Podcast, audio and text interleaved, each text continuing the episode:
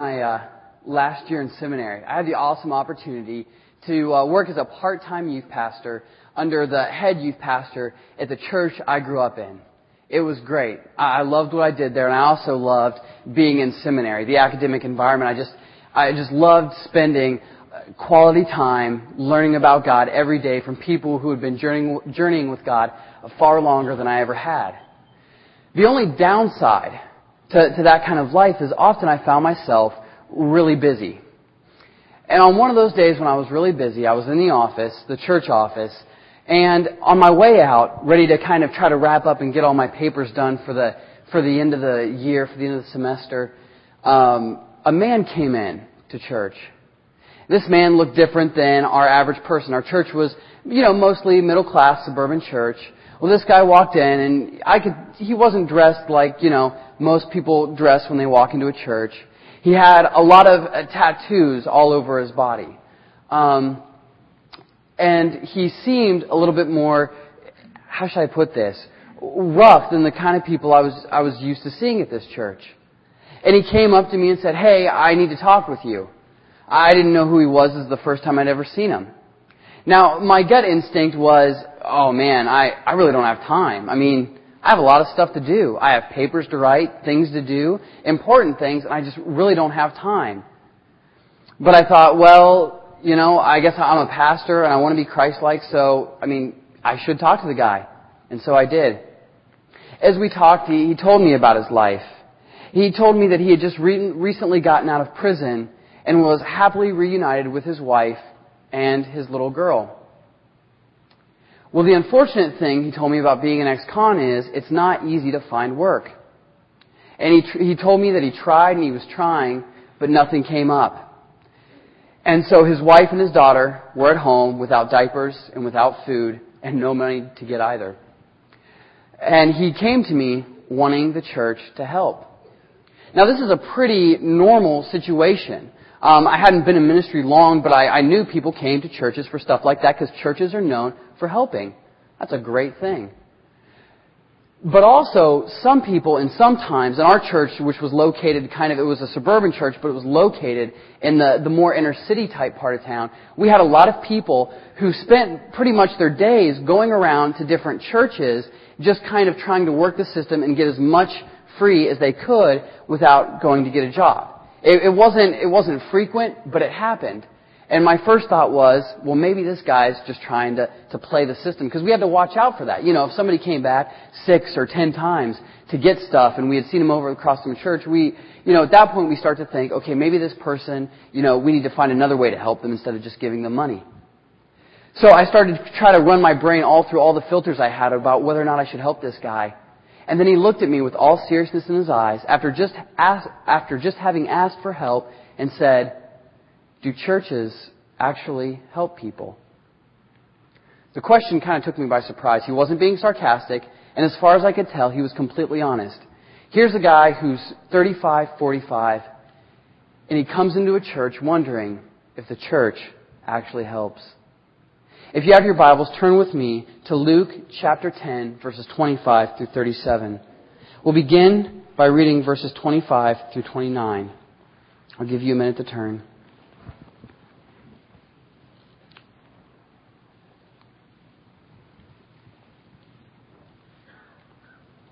Verses 25 through 29. On one occasion, an expert in the law stood up to test Jesus. Teacher, he asked, what must I do to inherit eternal life? What is written in the law? He replied. How do you read it?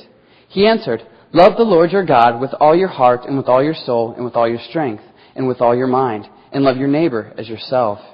You've, you've answered correctly, Jesus replied. Do this and you will live. But he wanted to justify himself, so he asked Jesus, And who is my neighbor? Now the passage begins with an expert in the law questioning Jesus. Uh, an expert in the law is not somebody who was an expert in the law of their times. It was not somebody who was like a, a, lawyer or what we would think is a police officer. It was somebody who knew very well what the Jewish people referred to as the law, which in today's world is our first five books of the Bible. This guy was not only an expert in the Bible, as they knew it at the time, he was also an expert in Jewish laws and Jewish customs.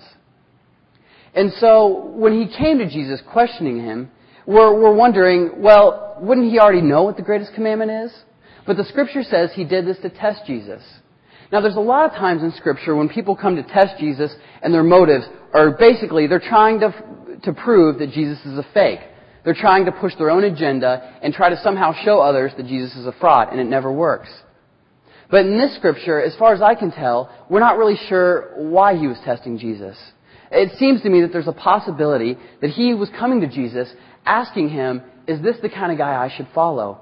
Is, is, is his teaching, is it for real? Is it something I can trust? Something I can live by? Because it was very common in those days, if you knew a rabbi and wanted to become one of his students, you would come to him and ask him a few basic questions, and from those questions you would know, is this a guy I want to follow, or is this a guy I don't? And so he asked Jesus one of the most common questions. Well, what's the greatest commandment? But instead of just answering his question, Jesus does what he does a lot of times in Scripture.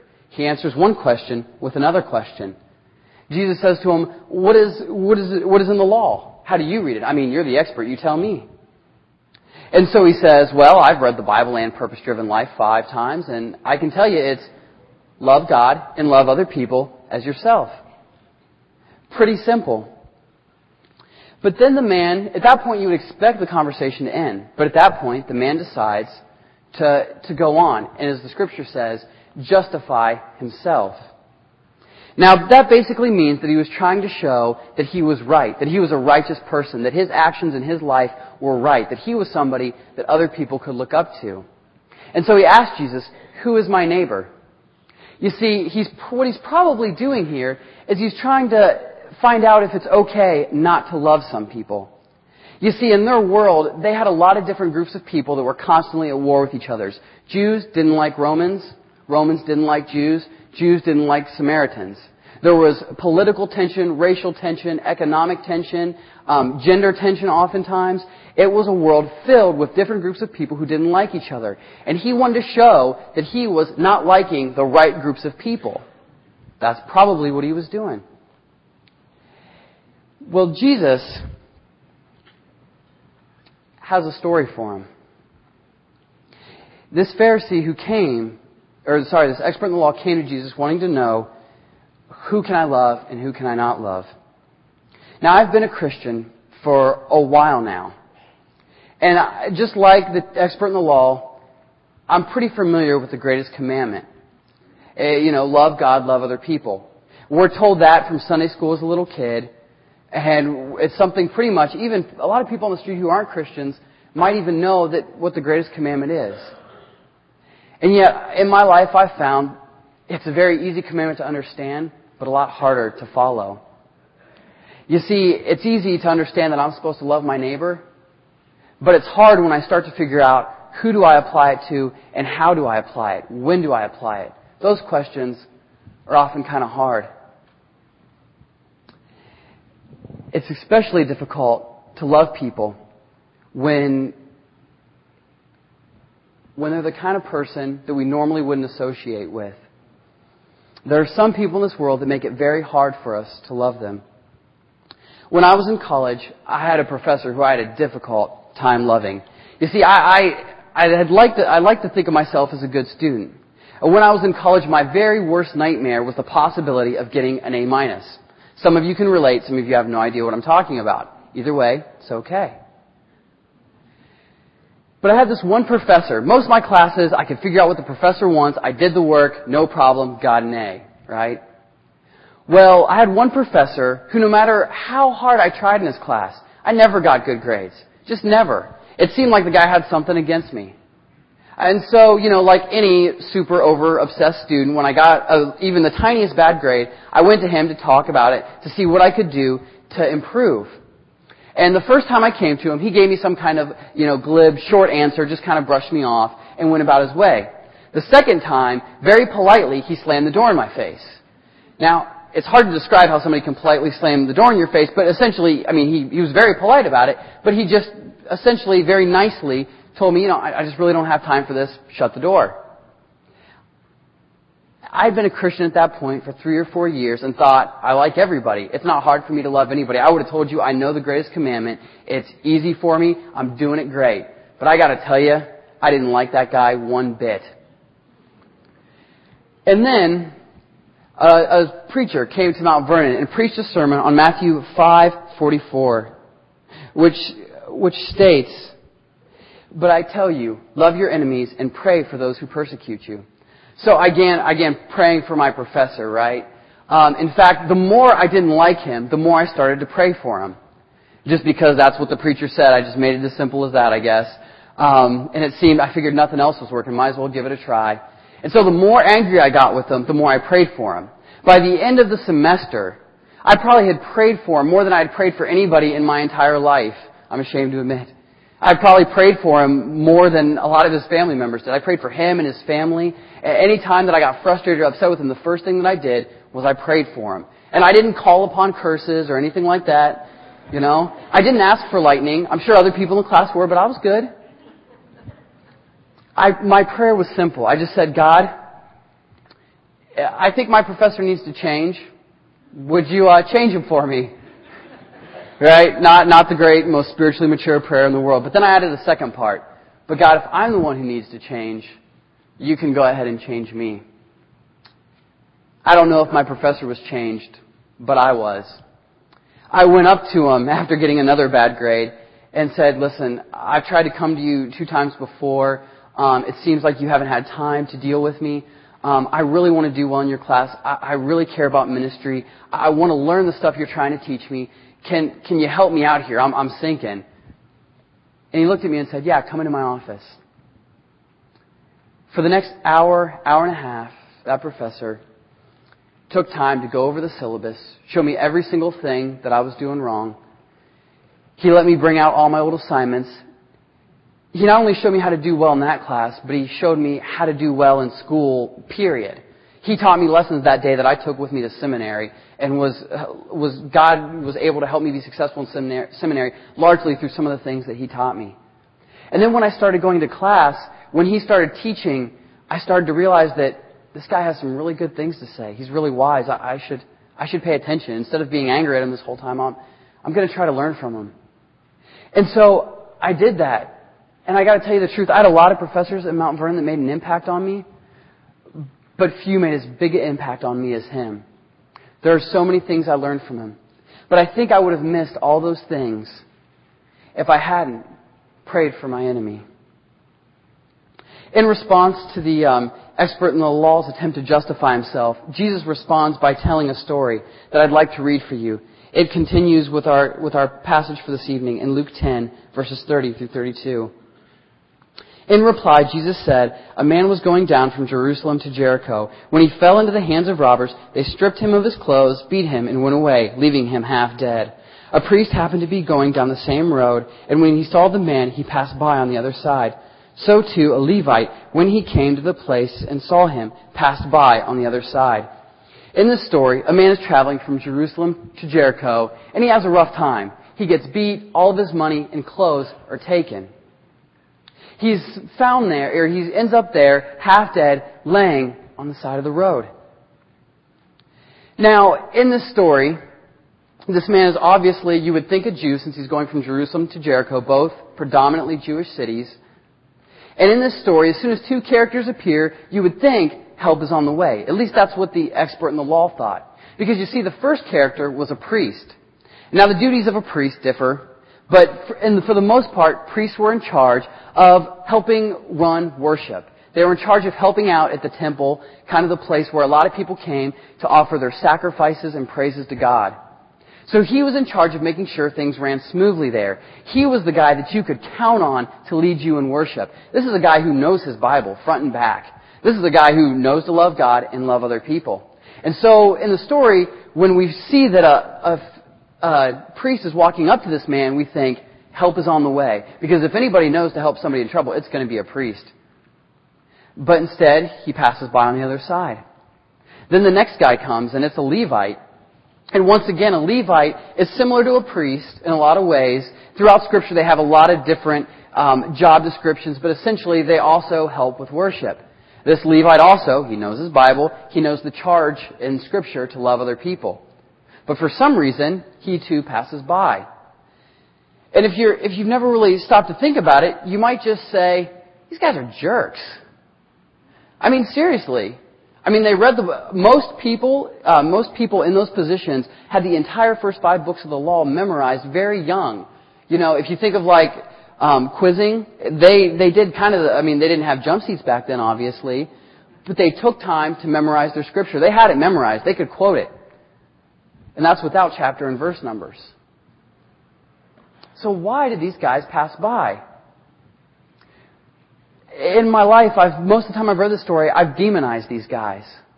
But as I continue to take a look at this scripture, I've realized that, you know what? If you stop to think about it, what these men did is not only somewhat understandable, but I might have even done the same thing. There's two reasons why they could have passed by on the other side. The first one is that it was dangerous. I mean, obviously this is not a safe road. One guy just got beat up and left for dead. Why stop and give the bandits a chance to make it two dead people? Right? Also, it was not uncommon on those days for one person to fake being injured. Somebody stops to help him. His bandit buddies get out from behind the nearest camel and go and beat you up, take your clothes, take your money. And so they had very good reasons for passing by. We can judge them, but I gotta be honest with you. I see people hitchhiking all the time. I don't always stop to pick them up. I also have had people come up to me when I've gone to Chicago or other big cities and say, hey, do you kind of corner me and say, hey, do you have any money on you? And every time I don't get out my wallet all that quickly because quite frankly, sometimes I think it's just not that safe. I'm not saying it's a good thing that sometimes I do that, but that's what I do. The other reason is that according to um, the Old Testament and other laws they followed, those who helped people in worship, those who helped with the sacrifices and helped with the praises that went up to God, they had to stay what is known as ritually pure. The idea was that God is so holy and so above everything else, we can't bring disorder, we can't bring sin into His presence. And one of their rules was you can't touch dead bodies. If you do, death happens in life. Death reigns in our world because of sin. They had that understanding. And if you get close to death, if you touch it, it's going to corrupt you. And all of a sudden, you no longer can go before the holy God. But even more so, you can't lead other people in worship because you're sitting there uh, full of sin. It's, it's caught on to you. Even if you didn't mean to touch a dead body, it's not your fault. You're not, you're not guilty. God's not going to punish you, but, but you're not ready to lead people into worship. That was the idea they had. And so, and so, these men, it was their job to help other people love God. And so when they saw the dead body, they probably thought, if I stop, I might get defiled, and then people might be hindered from worshiping God. You see, with the ex-con, my, my hesitation to help him was kind of the same. I mean, I had seminary papers to finish. I, am sure I had some kind of sermon or lesson to write. I had a lot of things to do that were very important.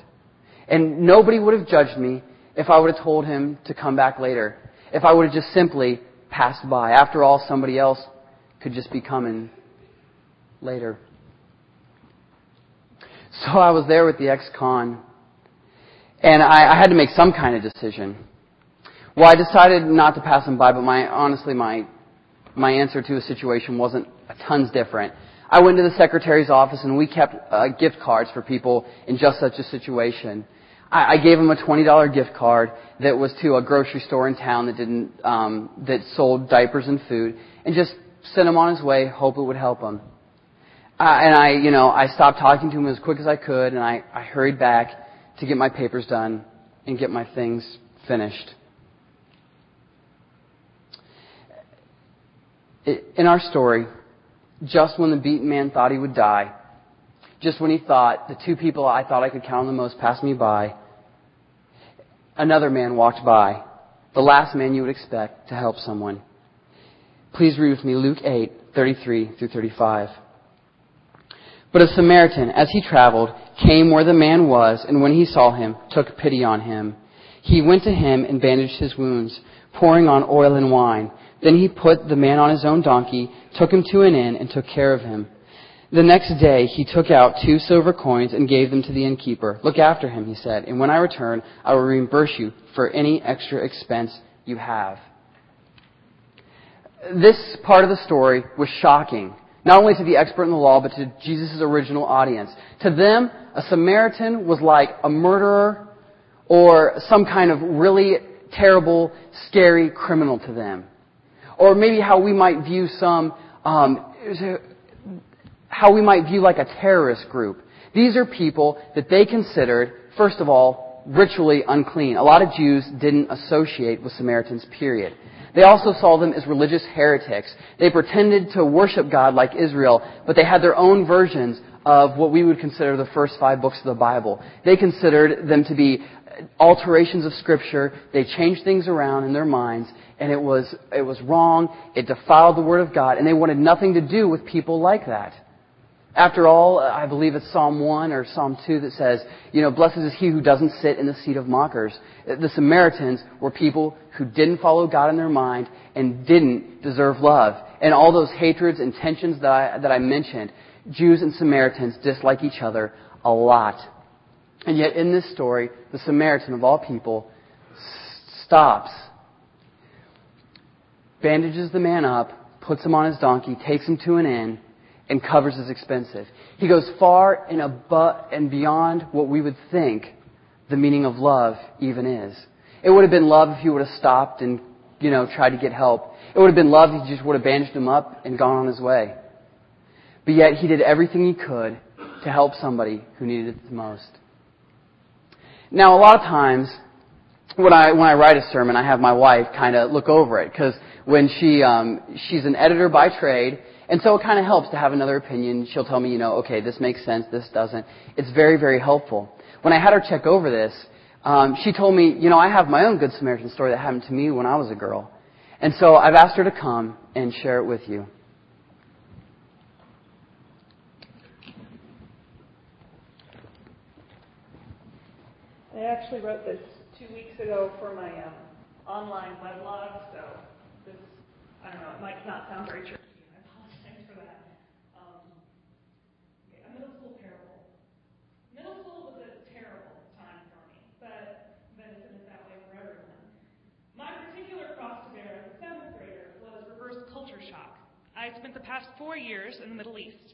and now I was in small town Midwestern USA without knowing how to relate to people of my own nationality or even use a pop vending machine.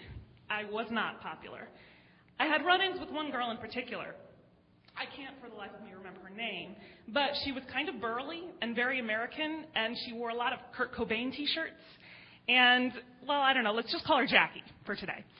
Once I overheard her talking about me to my math teacher, um, griping very loudly during class about how I thought I was all that because I came from Jordan and I couldn't participate in PE all the time because I was sick a lot.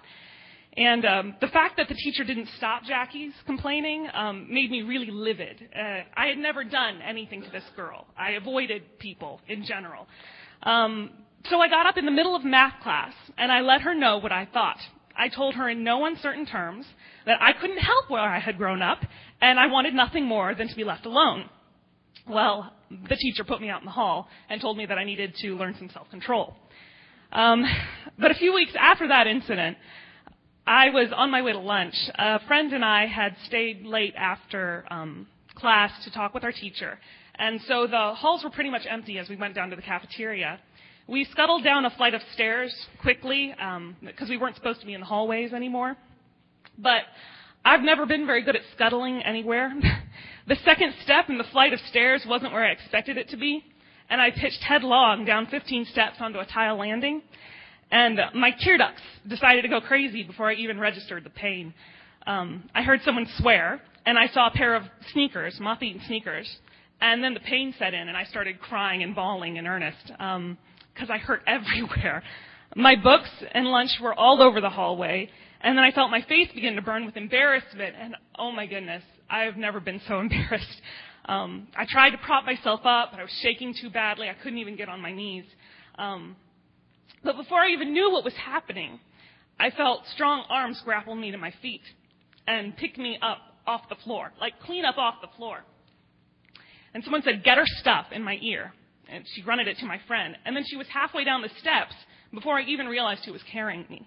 Um, Jackie was walking, no, not walking, running, with me in her arms, taking me to the nurse's office. Um, my first thought was, oh my goodness, she's very, very strong. And my second thought was, of all the people for me to wipe out in front of, you know, I was really embarrassed. And my third thought was, why on earth is she helping me? Aren't we enemies?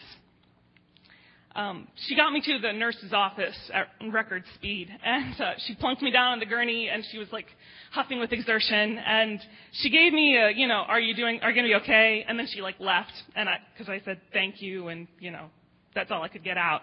But by the time my friend arrived with my lunch and my books, Jackie was already gone. And the nurse helped me pull myself together, and we called my mom and got me to the emergency room for X-rays.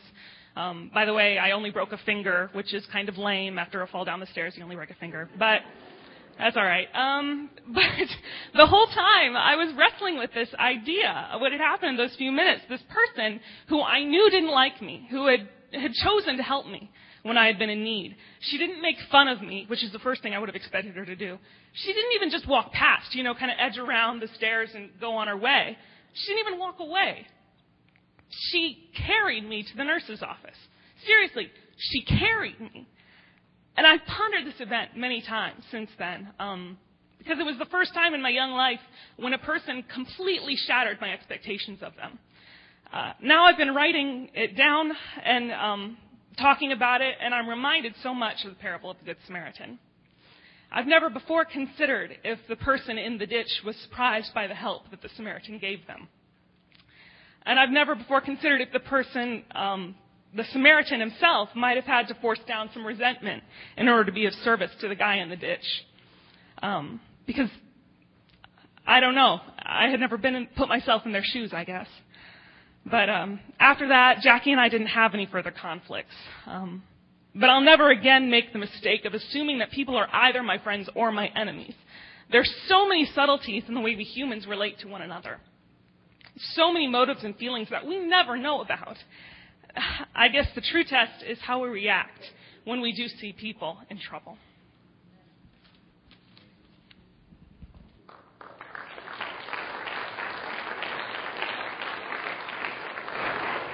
Isn't she great? She's good looking too. So I don't, I don't know if I'm allowed to say that in church or not. I don't know. Well, I guess I'll find out later.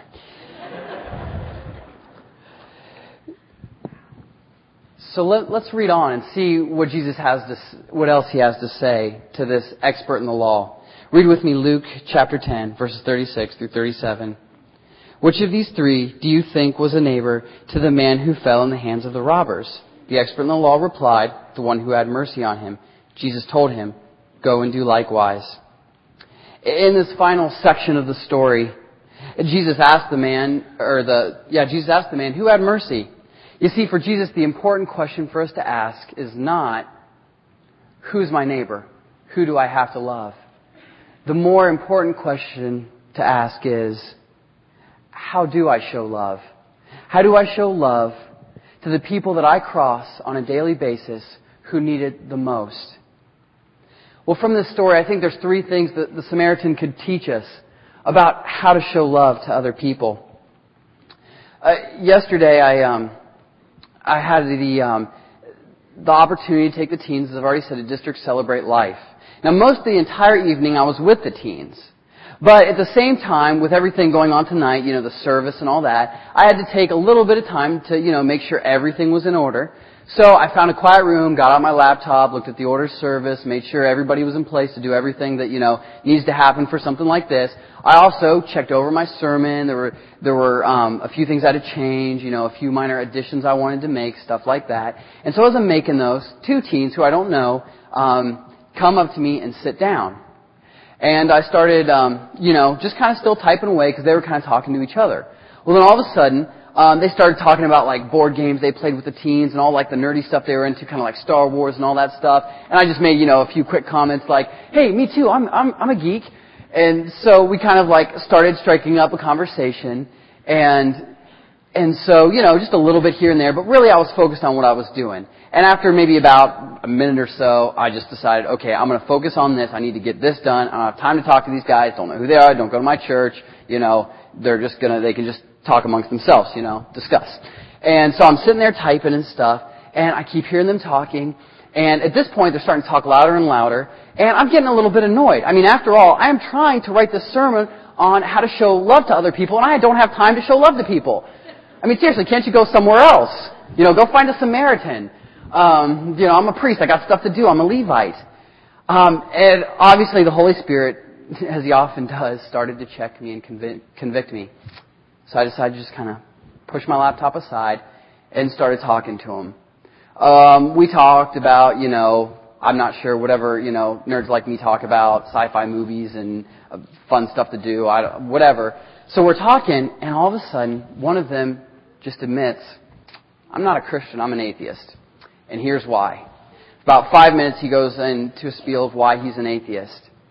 And then his friend, you know, who was a Christian apparently, started talking back with him. And I'm just sitting listening to this, right? It's like a tennis match. I'm sitting there going, good point. Oh, that's a tough question. He's answering it. It's going, I mean, the kid's doing a great job with his friends. I'm going back and forth. I'm not saying a word. Eventually I start to feel like, okay, maybe I should say something. I just said, hey guys, could I say something? And since, you know, I'd been sitting there talking with them all this time, they looked at me, and I had a chance, and that teen had a chance to share the gospel with this kid who didn't know Christ, and somehow, some way, it's shown up at District Celebrate Life. I wish, I don't think I'm some big hero or anything. I mean, after all, I was, at first I was like, I'm not even going to talk to you guys. Oh, I've got important stuff to do. Look at me. Uh, he didn't even accept Christ, I gotta say. But after he has left, me and his newfound friend, I found out those guys just met that day and they're going to catch up on Facebook, all that kind of stuff. Um, we prayed for him. We took time. Once again, not a spiritual hero, just felt led to do it. But I wouldn't have had that opportunity unless I'd taken time away from the busyness of my life, like the Samaritan did, and just took some time to love somebody else. Pastor Chuck this morning talked about how busy our world is. And for you adults, I've noticed in Fort Wayne, it's, it's worse than most cities. You know, I used to think 40 hours a week was like the regular work week. A lot of you guys put in tons more than that at the office. And teens, you guys are doing so much stuff. It's all good stuff, you know, sports, uh, school, and all that stuff. You guys get so busy. And, and there's nothing wrong with that. You're doing all a bunch of really good things. But sometimes doing really good things can cause us not to have time for the best things. That's something I am learning right now so much. As a pastor, I'm lucky in a lot of ways because my schedule is pretty much up to me. You know, nobody's, nobody comes in and tells me, hey, you need to work 80 hours this week. It doesn't happen. Whereas you guys might have jobs where that's required and you guys might have activities where that kind of lifestyle is required. I don't. I'm the only, I mean, I'm accountable to Pastor Chuck and the board, but really, I mean, they're understanding. I'm really, you know, it's up to me. But oftentimes I find myself thinking, well, I need to do this, I need to do that. And before I know it, I crowd out the two most important things. I don't leave time to love God and to love other people. And Pastor Chuck talked about it, I think, um, from, if I was understanding right, talked about it largely from the, the aspect of, of loving God, of finding that sacred center. And uh, lately I've been good about doing that. I, I've taken time, I've gotten up earlier, I've cut other things out of my life to spend more and more time with God than I ever have before. But one thing that I still find hard, difficult to find time for because I'm a task-oriented kind of person. If you've known me for five minutes, you know I'm, I'm a detail-oriented guy. I'm loving, but I'm very, very likely to, you know, step over a dead body on my way to get something that I think is really important done. That's a flaw I have. I'm coming to realize it. And so one thing I've been doing is trying to find ways to make more and more time for me to love other people. There's a guy in my apartment who's a Christian who recently is having job troubles because he hurt his shoulder. I've been able to pray with him and just talk with him. Once again, not a spiritual hero. I've just actually, for a change, I've been around to talk to him. Well, that's my story. But you guys have your own. You guys interact with people all week, all day long. There are people that need you. There are people that need God in the, in the way that God might want them to experience Him, His love, His greatness, His majesty, His comfort, His peace, all those things. He might want to use you. But if we allow ourselves to get too busy, too caught up, then we might miss it. And they might be the ones to pay for it. The Samaritan also helps out in two other ways. He uses abilities and resources to help the Samaritan. uh, there's a lot of things I could have done for the ex-con that I didn't. I could have offered him, hey, you know, I've gotten a lot of jobs before. I could sit down with you and I could help you search for a job. I didn't do it. I could have asked him about, you know, have you tried getting a job? I had connections. I lived in this town my whole life. I knew uh, people I could get him in contact with to get him a job. I just didn't think about it because in my mind I didn't have time to stop. I worked for this guy named Craig. He was a general contractor. He said one time to me, you know what? Uh, in my life, I think sometimes I've been a terrible businessman. My business sometimes seems like it's failing. Nothing goes right. Um, you know, my workers are always getting into trouble. And then he walked away and the conversation was over. But I knew Craig good enough to know what was really going on. You see, with his business, Craig hired the people that nobody else would hire. That's just how he operated. I mean, obviously he did it within reason. But he also, he took time with those people he hired. He took time away from the office to help them with financial management, all different kinds of things that a normal boss would not do. Craig showed me what it means to be a good Samaritan. The third way that the Samaritan helps is he also offers his money. Now, in our economy, a lot of us have less and less to go around. And yet, sometimes, God still calls us to use our gifts to bless other people. We have faith promise and alabaster and all these things. Those of us who can and feel prompted by the Spirit should always give. When the economy gets tight, our first reaction is to hold on to what we have thinking it might be the last we get. And I understand completely that me and my wife do it, everybody does. I mean, most people do it, everybody should. We have to, we have to pray and consider what God would have us to give and what God would have us to keep, right? I understand that that goes on. But as a people, I hope that we remain passionate about giving. Since I've been here, one thing I've noticed about this church is that you guys do a great job. And so when I preach this, I know you guys are like, we already give tons. My, my, this part of the sermon isn't to tell you to, to give more. Unless you're not give, giving to anybody for any reason, then obviously you might want to give more. But my, what I'm trying to say is make sure you don't stop. Because when times get tough, when times get hard, I've noticed in my financial life, my first reaction is to try to hold on to what I got. But maybe God is calling you at certain times to do more to give to others, to show people love. So after my brief contact with the ex-convict, I had his question stuck in my head. Does the church help people? Uh, I, I should have answered the guy at first, I thought, and said, well, of course the church helps people. Have you ever been to one? Right?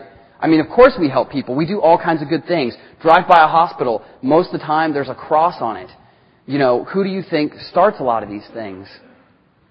There's, Christians have done a lot of great in the world, and I was so amazed that he had never taken the time to notice.